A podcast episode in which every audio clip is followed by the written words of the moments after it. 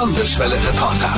Ihr Problem ist unser Thema. Wenn Sie irgendwo nicht weiterkommen oder Hilfe brauchen oder einfach mal was ansprechen wollen, was sonst nirgends Gehör findet, schreiben Sie uns. Die Landeswelle-Reporter kümmern sich drum. Entweder über landeswelle.de oder wie im aktuellen Fall über WhatsApp. Studentin Katharina aus Ilmenau hat uns eine Sprachnachricht geschickt. Hier in Ilmenau sind Bettwanzen in den Studentenwohnheimen gefunden worden. Könnt ihr darüber mal berichten?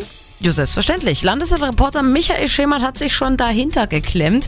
Was hast du denn bisher in Erfahrung gebracht? Also wie viele Studentenwohnheime sind denn zum Beispiel betroffen? Also was ich bisher herausgefunden habe, ist, in vier Studentenwohnheimen in Ilmenau gibt es dieses Problem. Wie das Studierendenwerk Thüringen mitteilte, sind nicht alle, sondern nur einige Zimmer betroffen. Und das Problem besteht nicht definitiv erst seit gestern, sondern schon etwas länger. Aber es ist so ein bisschen wie mit den Läusen im Kindergarten. Wenn das nicht richtig behandelt wird, dann geht das immer und immer weiter.